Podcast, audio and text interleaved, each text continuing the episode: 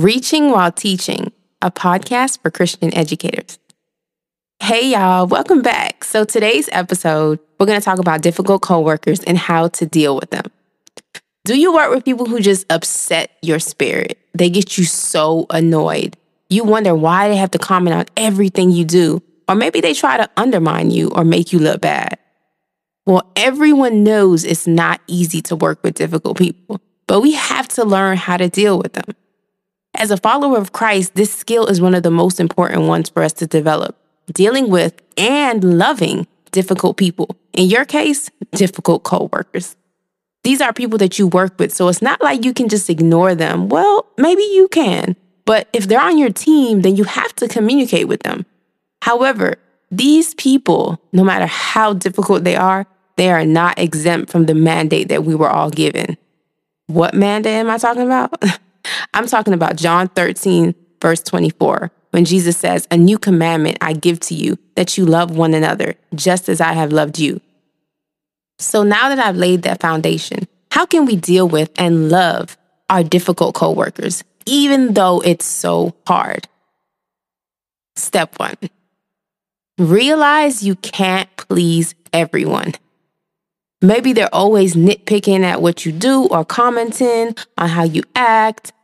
But we have to realize that you can't please everyone. Even God couldn't do that.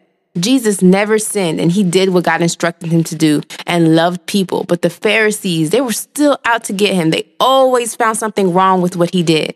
In Matthew 22 18, he told them, You hypocrites, why are you trying to trap me? Because it seemed like whatever Jesus did, they always found fault in it. Jesus knew their motive and he realized that no matter what he said or did, they were still going to find fault.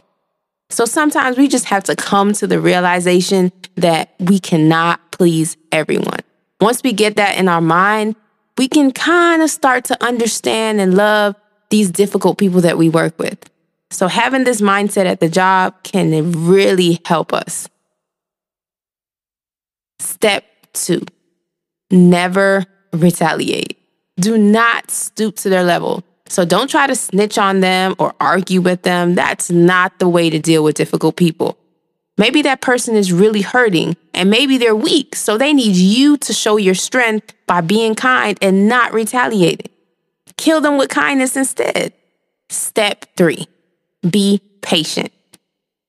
Ephesians 4 2 through 3 says, Always be humble and gentle, be patient with each other, making allowance for each other's faults because of your love. Make every effort to keep yourselves united in the spirit, binding yourself together with peace.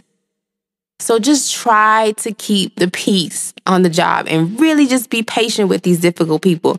Remember that we're not perfect ourselves. So sometimes you just need to take a second and just woosah because these coworkers, they may do some things that just irk your nerves. And if you need to stay away or if you need to count to 10 or whatever you need to do to help you show patience, you do what is necessary for you because you know yourself. So, for those of you listening that are educators, you should be close to mastering this skill because we got to deal with difficult students sometimes. Sometimes it can be even tougher when adults act worse than your students. But we still have to show patience, y'all. That's the key to dealing with difficult people. Step four, pray for them. So it's really hard to hate someone if you're just consistently praying for them. The Bible talks about it so many times to bless those who curse you and pray for those who despitefully use you. So pray for them. Just try to put yourself in their shoes sometimes, even though it may be so difficult. God can just work with you even if you don't want to pray for them, just take that step of faith and just, you know what? Lord, help me because this person is about to drive me crazy. Whatever the prayer needs to be, but pray for them and lift them up before God. And I promise you, you'll find it easier to begin to deal with them and love them despite their difficulties. Last and final step, step number five deal with the issue. Speak truth, but do it in love. I'm going to be real careful with this one because Jesus spoke truth, right? So we're supposed to be following his example. But Jesus spoke truth in love, and his heart and motive was always in the right place. So don't go to your job like, well, I heard on this podcast, you know, Shanine, she was saying to deal with the issue. So I need to confront every single coworker that just gets me upset and that's so difficult to work with. No, that's not what I'm saying. I am saying if you need to step away in order to come back to the situation and talk about it so that you can have a clear head, then do that. But sometimes you need to deal with it because just sweeping things under the rug, it only makes you more angry and it just piles on top and top like just dirty laundry that you just keep leaving and saying, I'm gonna get back to it. And you never get to it, it just makes it worse. So just deal with the issue and speak about it in love.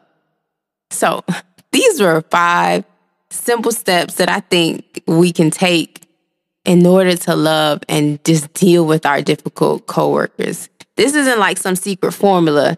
This is just ways to help us. You know, it's easier said than done, but try at least one of these that I mentioned. Take a step and see if it really helps you. What are some ways that you deal with your difficult coworkers? I'd love to hear what you do.